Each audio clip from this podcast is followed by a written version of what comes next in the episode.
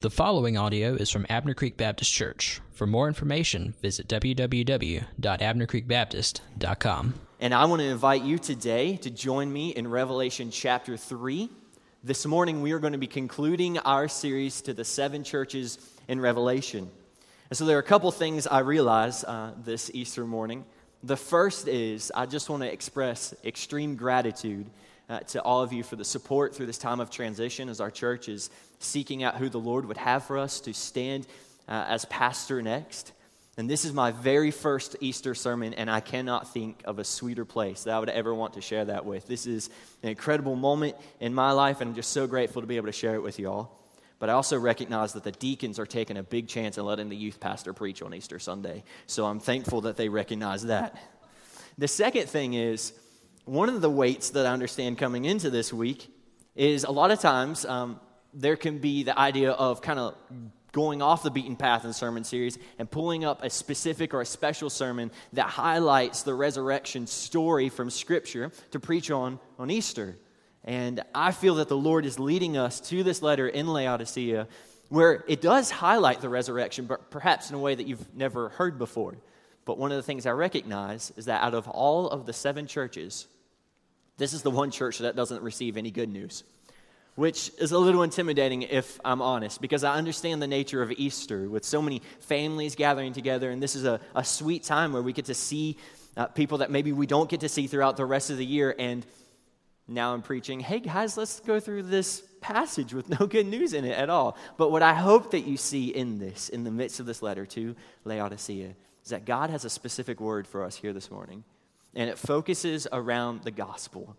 And my main point this morning the one thing I want you to take away as we walk through this passage is that the gospel requires a response. The gospel requires a response. The truth of the resurrection of Jesus Christ requires a response from us. So, uh, we're in Revelation chapter 3. We're going to begin in verse 14 this morning. And before I read, I just want to take a moment and lay down some background for you so you understand what's going on in this passage. Laodicea was a city that was founded in the third century BC. It was known as the chief city in the region.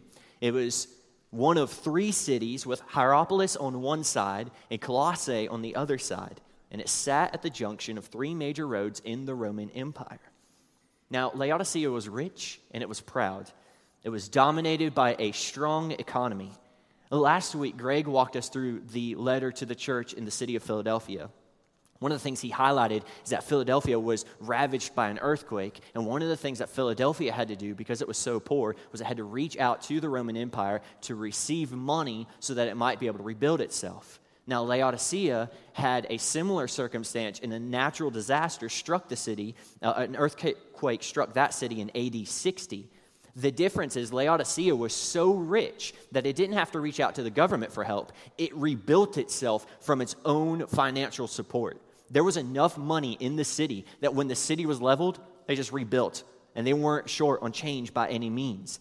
This was something that the city was proud of. They could support themselves, they didn't need help from anyone else. They had all the money and everything that they needed.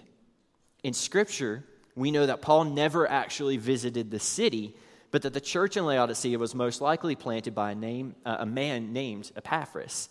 We see mention of the city in Colossians chapter 4, verse 16. Paul writes this After this letter has been read at your gathering, have it read also in the church of the Laodiceans, and see that you also read the letter from Laodicea. Now, in Scripture, in our Bibles, you'll notice that we don't actually have Paul's letter to Laodicea. We've lost it, we don't have it. But what we do know is that the church was planted by Epaphras. Paul encouraged it not only in the letter of Colossians, which was passed to them, but he also, to some degree, ministered to that city through his writings. But then we don't know much about it until we get to this letter here. And so we pick up in Revelation when Jesus is having letters written to seven specific churches to address the circumstances that they're in. And we're going to see what Jesus Christ has to say to the church at Laodicea this morning. So join me in Revelation chapter 3. We're going to begin in verse 14. And to the angel of the church in Laodicea, write the words of the Amen, the faithful and true witness, the beginning of God's creation. I know your works. You are neither hot nor cold. Were that you were either cold or hot. So because you are lukewarm and neither hot nor cold, I will spit you out of my mouth. For you say, I am rich, I have prospered, and I need nothing, not realizing that you are wretched, pitiable, poor, blind, and naked. I counsel you to buy from me gold refined by fire so that you may be rich, and white garments so that you may clothe yourself, and the shame of your nakedness may not be seen, and salve to anoint your eyes so that you may see. Those whom I love, I reprove and discipline, so be zealous and repent. Behold, I stand at the door and knock. If anyone hears my voice and opens the door, I will come into him and eat with him, and he with me. The one who conquers, I will grant him to sit with me on my throne, as I also conquered and sat down with my Father on his throne. He who has an ear, let him hear what the Spirit says to the churches. So remember, the main point this morning is that the gospel requires a response. And so, as we walk through these verses, we're going to see three realities of the church in Laodicea. Now, I've got to be honest, because it's Easter, I pulled out all the stops this morning. And so, as a good Southern Baptist pastor would do, I have made alliteration for all of them. So, we're going to see that they were bored with the gospel. We're going to see that they were blind and that they had been bought. You like that? Like the alliteration there? All right. So, first point is we're going to see the church in Laodicea was bored. This letter is given to the church at Laodicea from the Amen, the faithful and the true witness. So Christ is identifying himself to the church in Laodicea as truth. Now, this truth that he identifies himself as, this is not truth as in truth as opposed to falsehood. This is not truth in opposition to facts that are not true. Instead, Jesus' identity as truth is by very nature of who he is. He is the faithful and true witness. He keeps his promises, and what he says comes to pass. This is not truth in opposition to falsehood, but truth is the very nature of who God is. Jesus Christ is truth. We also see that he is the originator of God's creation. He is the one through whom all things came to be. He is the Word. John would write about this more in his gospel. In John chapter 1, he begins his gospel by describing Jesus in this way In the beginning was the Word, and the Word was with God, and the Word was God. He was with God in the beginning. All things were created through him, and apart from him, not one thing was created that has been created. In the very same letter that Paul had written to Colossae and had passed to Laodicea, he wrote this in Colossians 1:16 about Jesus. For everything was created by him, in heaven and on earth, the visible and the invisible, whether thrones or dominions or rulers or authorities. All things have been created through him and for him. Jesus is the beginner or the originator of God's creation. He is the one through whom all things were created. And in identifying himself this way, Jesus is saying that he was there at creation as a member of the triune God who spoke all things into existence. By saying this, Jesus is drawing our attention to the beginning of the gospel narrative that we celebrate today. See, this weekend, as we celebrated Good Friday and the death of Christ, and as we celebrate today the resurrection of Christ, those events stand at the pinnacle of a much larger story that finds its beginning in creation when God spoke all things into being over the course of six days. For six days, there's this pattern, this repetition, almost like a, like a dance of sorts, where back and forth, God speaks things into being. It is, and so it is good. And again, God speaks things into being. It is, and it is good. And in creation, we're reminded that everything truly is created good. It's created perfect. There is harmony. As God speaks things into creation, there is complete and perfect obedience. As God establishes light and dark, it is. As God separates the seas with land, it is. As He creates the birds of the air and the fish in the sea, they are. And there's perfect obedience, perfect harmony, there's perfection. Then on the sixth day, God crowns his creation with one made in his image, a creation made to experience perfect relationship with him, Adam. And as he looks at Adam, he wants to give Adam a gift, another picture of the relationship he was designed to have, and he gives him a helper, Eve. And Adam and Eve stand at the pinnacle of creation, a reminder of the community that we are designed to have perfect relationship with God. And in creation, we see a picture of that. And all the while, the second member of the Trinity, Jesus, was participating in the creation event as a member of the triune God. So, what does Jesus, who is true, who is the, at the beginning, what does he have to say to this church? Well, it's not good news.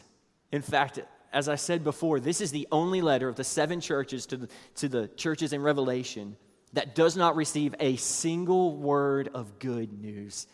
It's not good at all. It's very, very bad news. The issue that the church in Laodicea faced wasn't false teaching like we've seen in many other letters leading up to this. It wasn't that they had persecution and were struggling to withstand it. Instead, their issue was far more dangerous than any of those things. Their issue was that they were bored with the gospel. They were bored with the gospel they had received. And Jesus uses this imagery in verses 15 and 16 of being cold or hot. He wishes that the church were either cold or hot. Instead, Jesus says they are lukewarm Christians, accustomed to the very faith they had claimed to receive. The very faith that they claimed to celebrate together, the good news was boring to them. They were used to it, they had heard it before.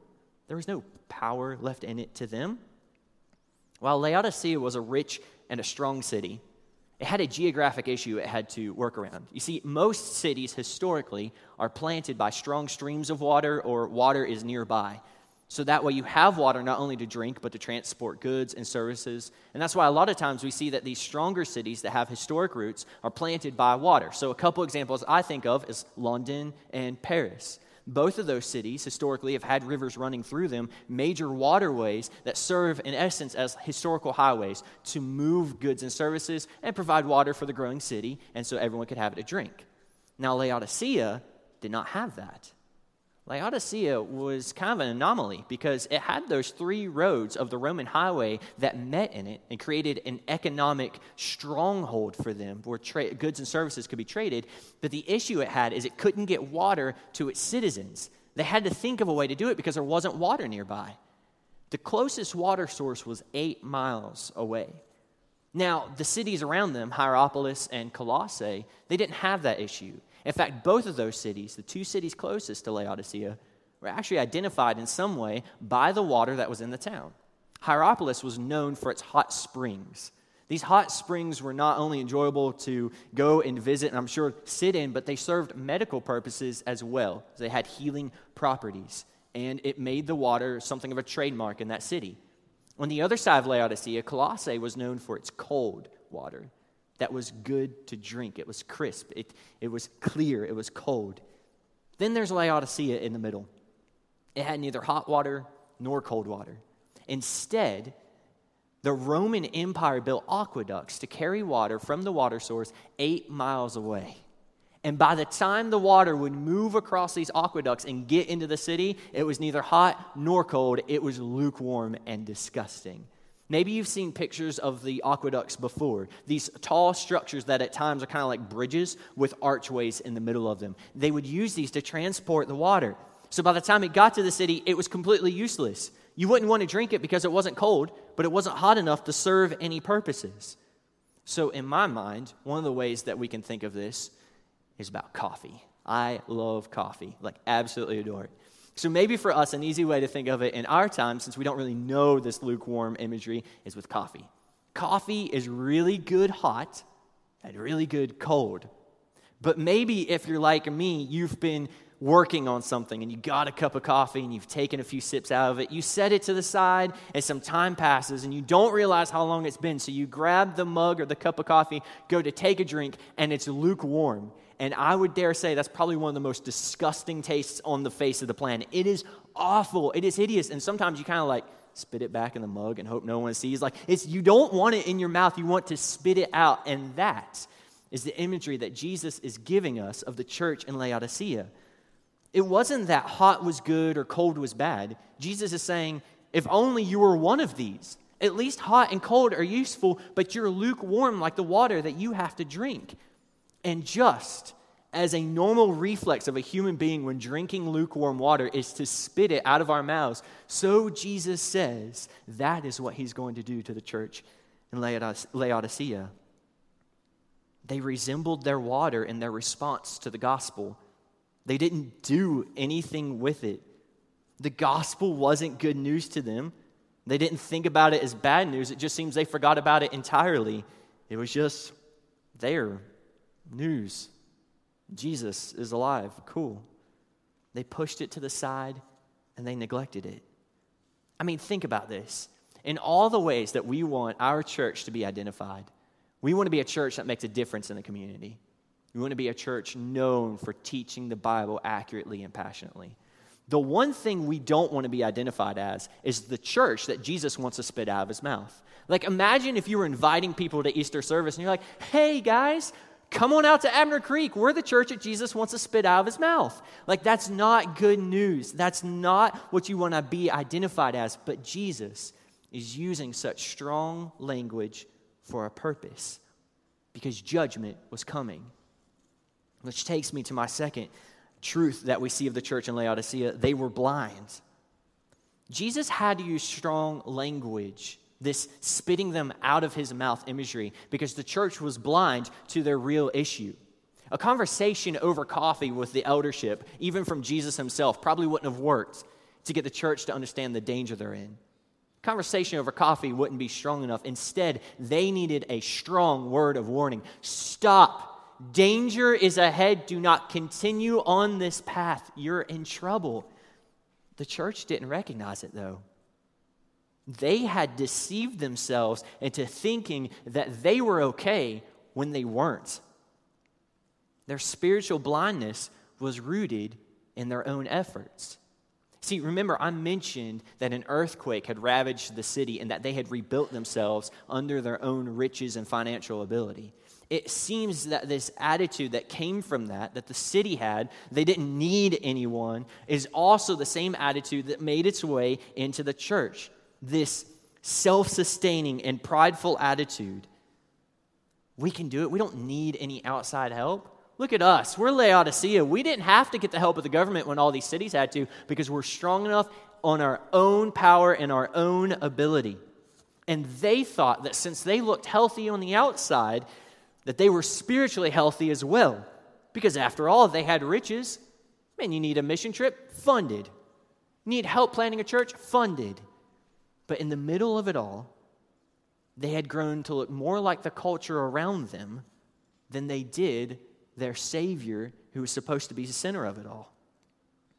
Now, this is speculation on my part, but one of the things that stood out to me as I read the letter and I think about it in contrast to the other six, is that there's no mention of persecution in the city of Laodicea. And in my research, I didn't find any. So this is, this is speculation here, but just hear me out for a moment. One of the things that probably struck the church and allowed them to fall into growing accustomed and bored with the gospel was the fact that they didn't face opposition.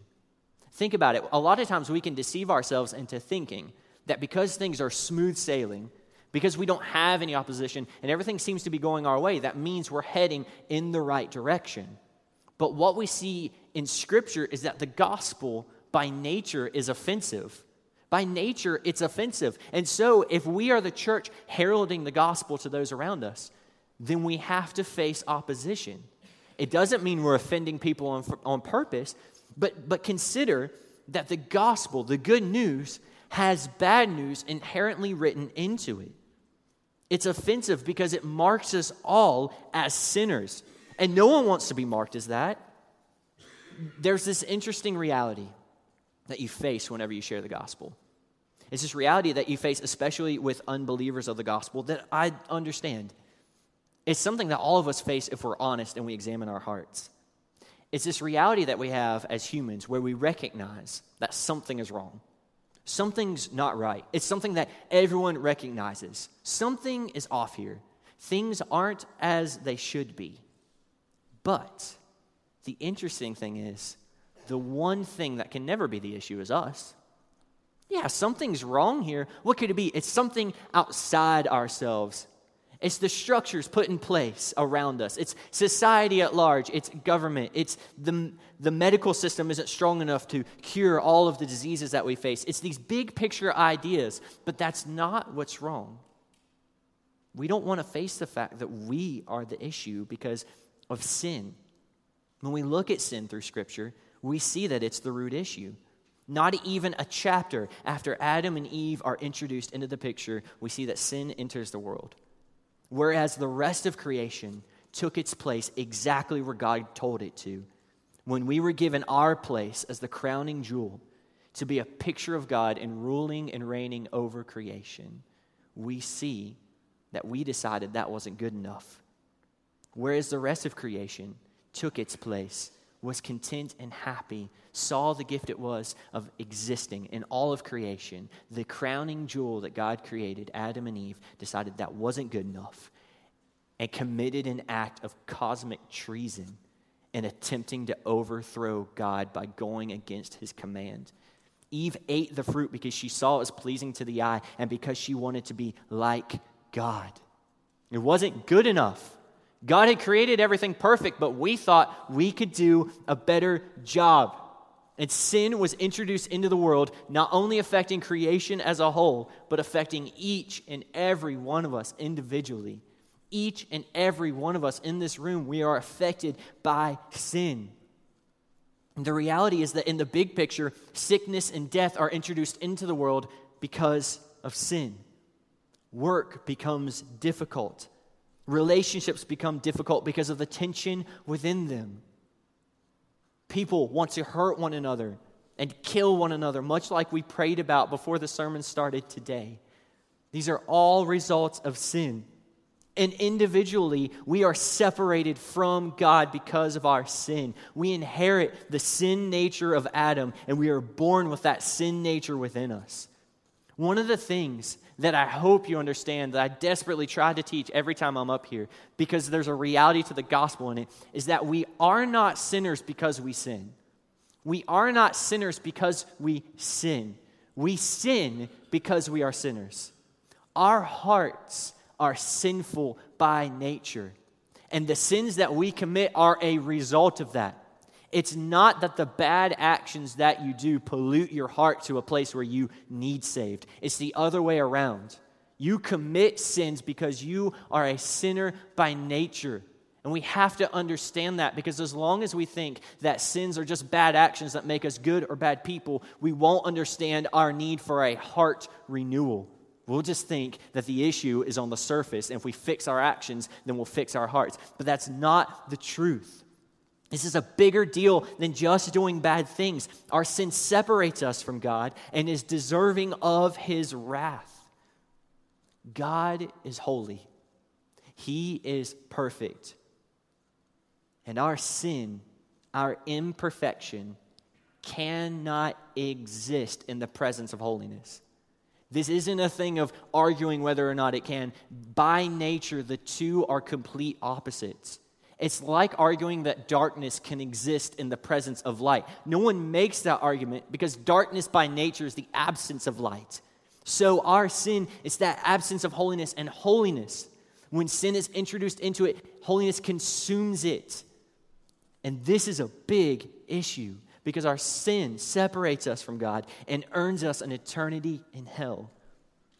And our sin blinds us it blinds us, it causes us to pursue things other than God. We look for satisfaction in our works and in our accomplishments alone. We pile up things around us in our homes, things that we want that aren't necessarily bad by nature, but we add these levels and these layers of things to isolate ourselves, to make ourselves more comfortable so we don't ever have to think about the situation that we're in before God. We try to make a name for ourselves. We think if we can impress enough people, make enough people jealous of us, then we will get satisfaction. And this reality that we recognize in our hearts that things aren't right will be solved, will be fixed. This spiritual blindness plagued the church in Laodicea, so God called them out on it. Laodicea's identity was built around three things, and Jesus uses these three things to continue his word of warning. So we've talked about riches already, how the city's rebuilt itself. And so Jesus, one of the images that he uses is he acknowledges that the town is rich and challenges them to buy riches or buy gold from him instead. The second thing that the city was built around was its textile industry. Laodicea was known for creating black cloth that would make very rich and expensive garments and carpets that were used in the Roman Empire. And Jesus points to those and tells them that instead of buying those riches, uh, those cloths, those garments, to instead buy white garments of righteousness from Him to cover their nakedness. This idea of nakedness is this idea of shame and guilt before God that we see introduced in the fall of man in Genesis chapter 3. The last thing that Jesus uses is he uses this picture of eye salve or ointment. Laodicea had a medical college in the town, and the college was able to use this uh, Phrygian powder to manufacture an eye salve that in the ancient Roman Empire would help with people who couldn't see well. It, served medicinal purposes and was actually useful in restoring some sight to people who couldn't see well. But the irony was that while this was the only city in the empire to create this eye salve, they thought they could see well, but they were spiritually blinder than any of the other churches around them. Jesus tells them instead to get his eye salve, to spread it onto their eyes that they might see, that they might be rescued from the illusion of sin and recognize that they were in danger. Their eye salve couldn't save anything. So while the church was rich, while the church was well clothed, uh, had good sight physically, the opposite was true spiritually. No amount of gold or money that they had could get them into heaven. They couldn't walk into heaven on that day when they stand in judgment before Christ. Say, put it on my card. There's no amount of money. It's foolish to even think that any amount of $100 bills or gold bars you could hand to the Savior and bribe his way in because you're handing him what's already his in the first place. He rules and reigns over all things, and everything that is here is his already. He's the one who spoke it into creation in the first place. You're handing back to him what's already his. There's no bargaining power in it. And Jesus says, instead of trying to bargain with me on your terms, on things that I already own, come to me. Receive gold from me instead. That is, receive salvation from me instead.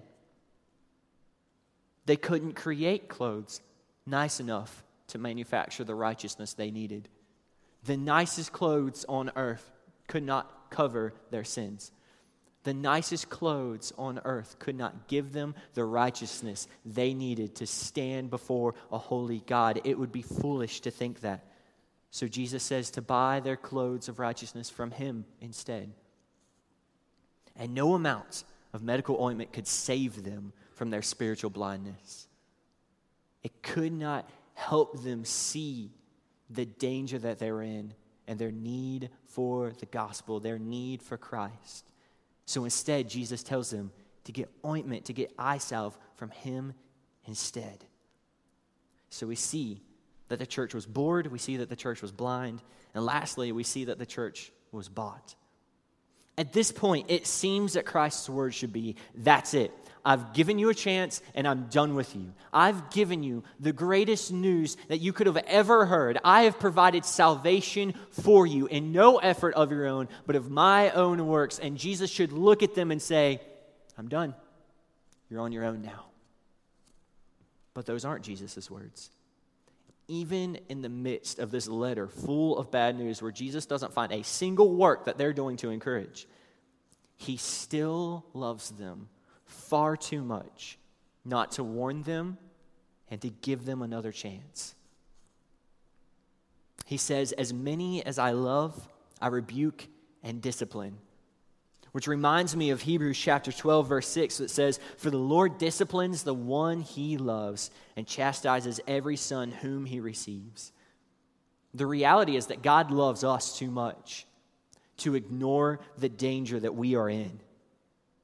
So he warns us, he tells us, he makes it known through his word that we are sinners. And he provides the way of salvation. Jesus told them to come find the righteousness they need in Him, and He gives us the exact same invitation today, this very morning. Find your righteousness in Christ. Jesus is the only way to be saved. No amount of riches, nothing that we can manufacture. There is nothing we can do for ourselves to make our hearts right before God, but Jesus did it Himself. He lived a perfect life. He died on the cross in our place, and today we celebrate that the payment was in full. This is the good news. This is the news that they were sitting on. This is the gospel. The Creator who made everything good and perfect. The Creator whose creation turned against him in sin when he was nothing but good to them is the same Creator who sends His perfect Son to live a perfect life, die in our place, and be raised again. In Galatians 4, Paul writes that God did this in the fullness of time. At the perfect time, Christ died in our place. Christ's perfect life is our righteousness. His death is our payment. Christ was innocent. There was nothing obligating God to create a plan of salvation for us.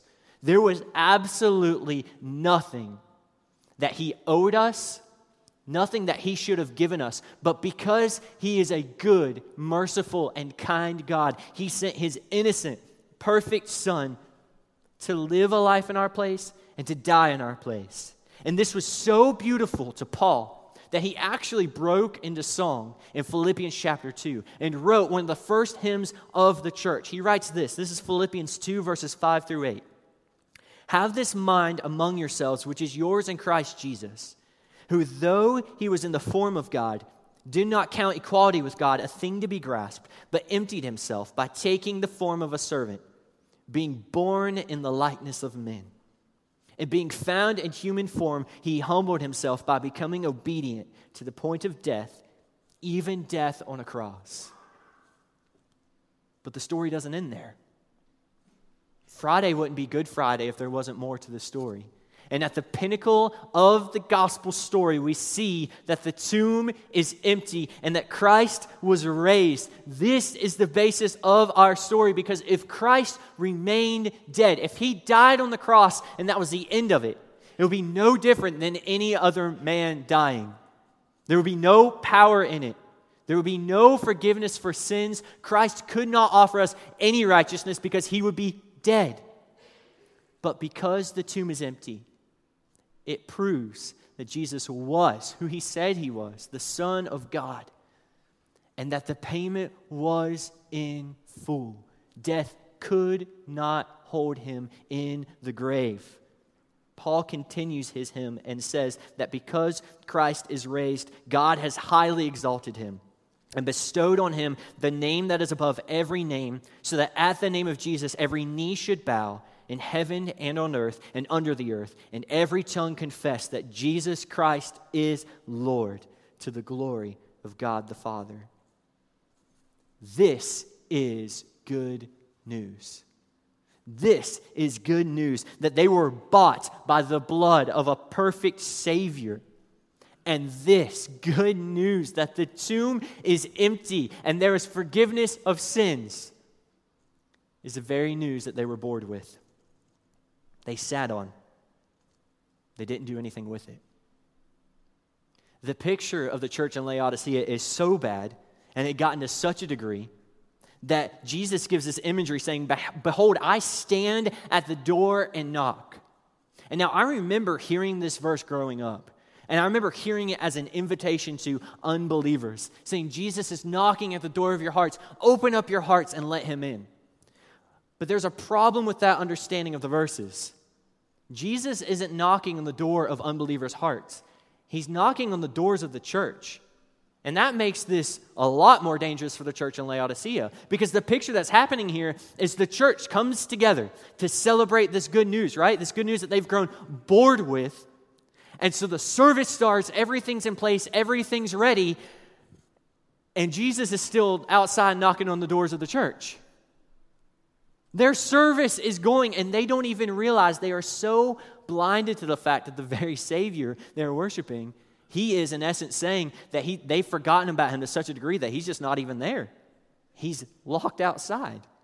Now, I'm going to be honest with you. If I ever get word from anyone that Jesus is knocking on the doors of Abner Creek Baptist Church, we're going to open the doors and let Jesus in because that's what you do when Jesus knocks on the doors of the church. But they were this blind. They didn't realize they were missing it. But again, he immediately meets them with grace and invites them to a shared meal.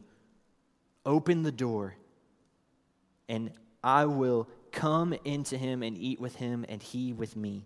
This shared meal in that culture would have reflected affection, confidence, and intimacy with them. Jesus was offering them relationship with him because the reward of the gospel is not that we get to be a better version of ourselves, that we receive new hearts, and so we get to be the better you. The reward of the gospel isn't even heaven, the streets of gold, the things that we get to see in this perfect new creation that's to come. The reward is not even getting to see loved ones again. Those, those are byproducts of the true reward. The reward of right relationship with Christ is right relationship with Him, it's fellowship with Him, it's knowing that He loves you, that He delights in you that he desires community with you. It is fellowship with him. This is at the center of the gospel. Now, don't get me wrong, those other things, seeing loved ones again and getting eternity in heaven in the new creation with him, those are byproducts. But Lord, save us from thinking that the gospel is something that we take and apply to ourselves so we can be a better person. Because if we're doing that, we're not doing anything different than the church at Laodicea did when it got the gospel and sat on it and thought, ah, this is pretty cool, and I'm bored with it. This is not for self betterment, this is for relationship with God, relationship with Him. And so, because the gospel is true, it demands a response from us. Here's where I want to challenge you today.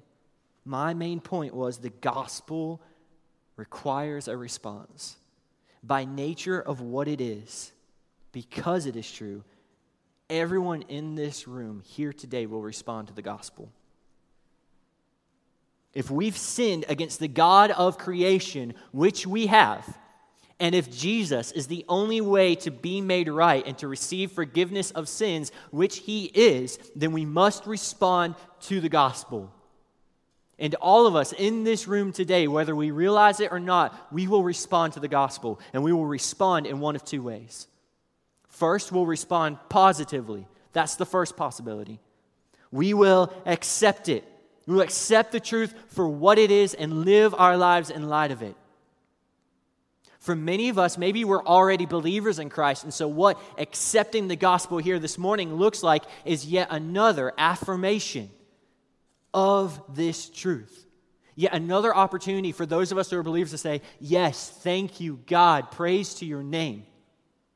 That's the first way we can respond. The second is to respond negatively.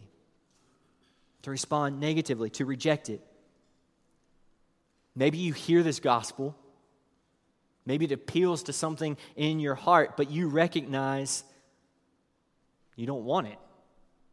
That can't be true. So maybe you turn to other things to quiet the need that you know you have.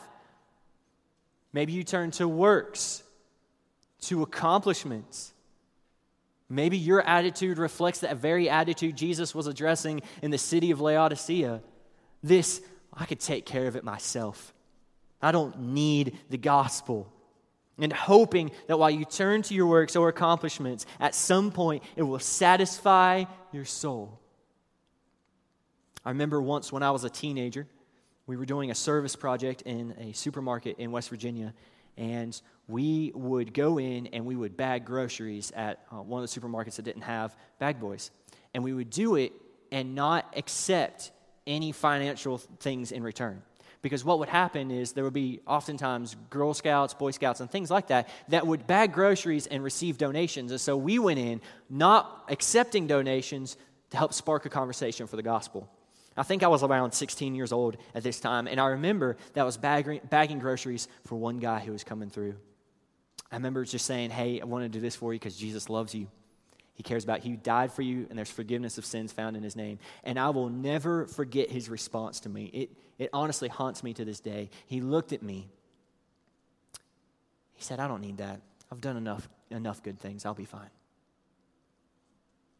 And maybe that's what you're trusting in today. Maybe you reject the gospel and you reject that Jesus is the only way to be saved because you don't want it. You don't want to believe it's true. And so instead, you're left offering up someone else's righteousness.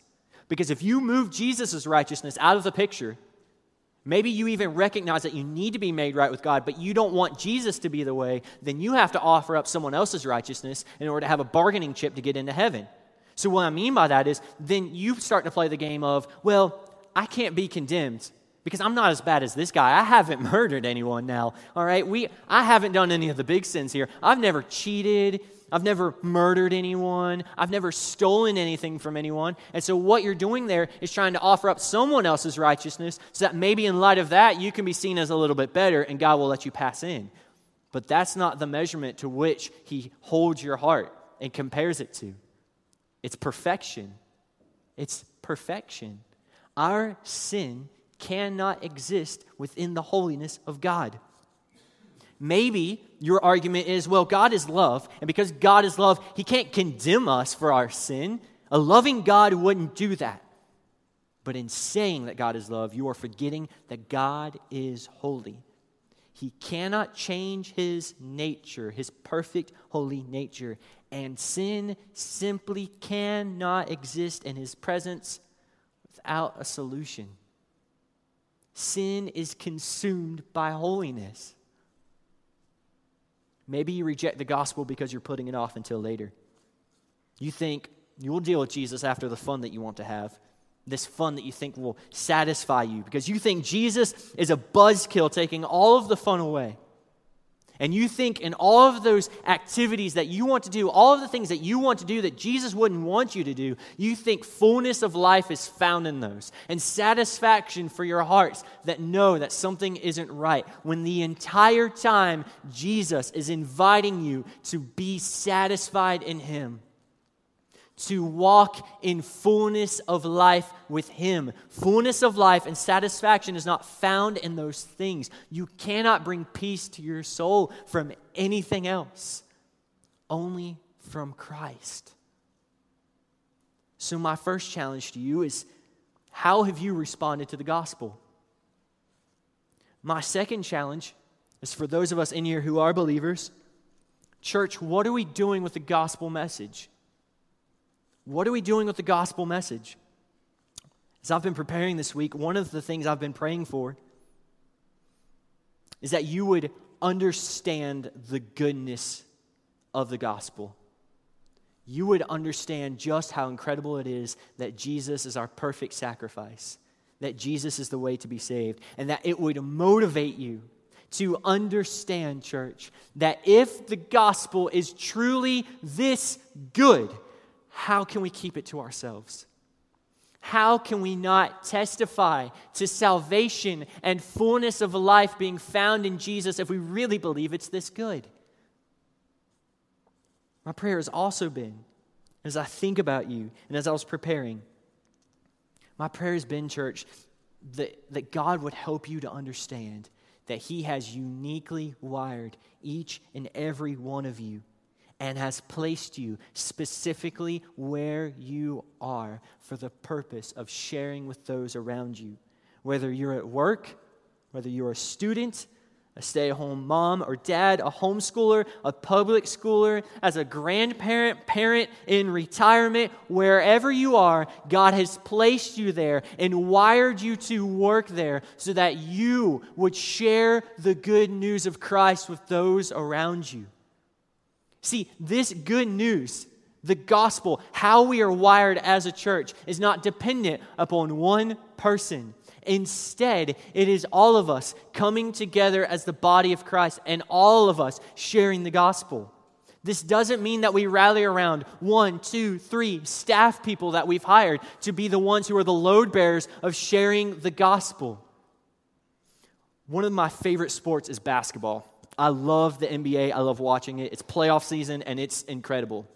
This is the first season in about 15 years that LeBron James hasn't been in the playoffs. And it's crazy to think about. LeBron, I remember when he announced that he was going back to the Cleveland Cavaliers a few years ago, I thought it was insane. So basically, the team that you had put together then was a really good player, LeBron James, one of the greatest of all time, and a bunch of other dudes that I couldn't name to this day. It's like getting on the court with a bunch of like YMCA players and like bringing Michael Jordan on there and saying, all right, we're going to the finals. The thing about it was, LeBron is so good that they went to the finals and they won it. LeBron, by nature, just kind of brings the team up to where he is. I share that with you because I fear that a lot of times that's what we think about Christianity and that's what we think about the gospel. We need that one superstar gospel guy who's really good at X, Y, or Z. And when he comes in, then we'll be able to all team up around him. He'll be the one sharing the gospel, and we can help him look good. And that is not what God has for us. God has uniquely wired and placed each and every one of you to share the gospel where you are.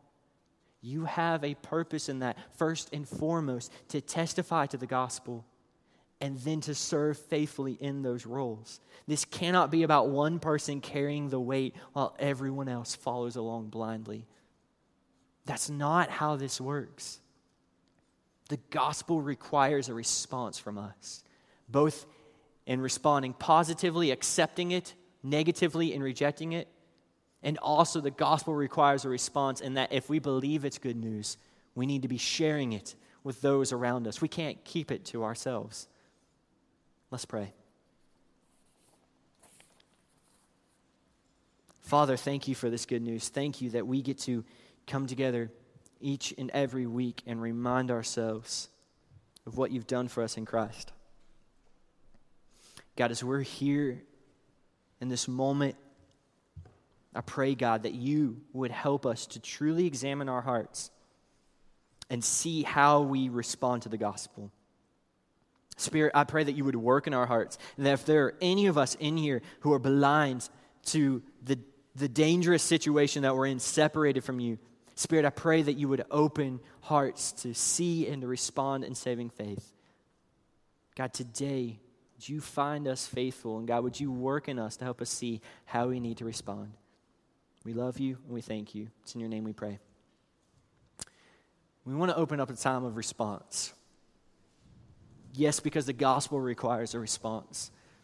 But maybe in something that I've said today from the Word of God, God's Word is working on your heart. His Spirit is moving in you, and you recognize, maybe you recognize for the first time your need for Him. Maybe you recognize that when you were six, seven, eight, however many years old at a VBS when you were a kid, you prayed a prayer, you got your hell insurance so you could go to heaven, and you've never thought about it since. And every other time you've heard the gospel, you didn't realize that you were rejecting it until now. Maybe you recognize that you never actually responded to the gospel that time. You just prayed a prayer because you thought that was good. When Jesus is inviting you into relationship with Him, Maybe you recognize as a believer here that there are opportunities that you've had to share and you just haven't taken advantage of it. Maybe it was too awkward. Maybe you were afraid, whatever it might be. We want to give you an opportunity to respond here this morning. If you're someone who recognizes your need for Jesus Christ and for his righteousness, then I want to invite you as we sing a song of response to come up here, come talk to me. There will be no conversation I'll be happier to have with you than the conversation of follow Jesus. And I want to encourage you here this morning. Man, don't worry about saving face or what people will think because maybe you've been walking through your whole life pretending like you've had Jesus when you realize this morning that you haven't. Don't worry about that. We would be happy to celebrate with you. Maybe you realize that you've never responded to the gospel and declaring it to others through the act of obedience and baptism. I'd be happy to talk with you about that as well. Or maybe you need to come kneel and use these stairs as an altar to take the posture of kneeling before God and to confess that you've let the gospel fall in by the wayside, that you've grown lukewarm to it, you've grown bored with it. And maybe you need to plead to God to renew the goodness of the gospel in your heart this morning. Whatever it is that God is calling you to do, I beg of you, please don't put it off. Respond as He would lead you this morning. This time of teaching is brought to you by Abner Creek Baptist Church. For more information, visit www.abnercreekbaptist.com.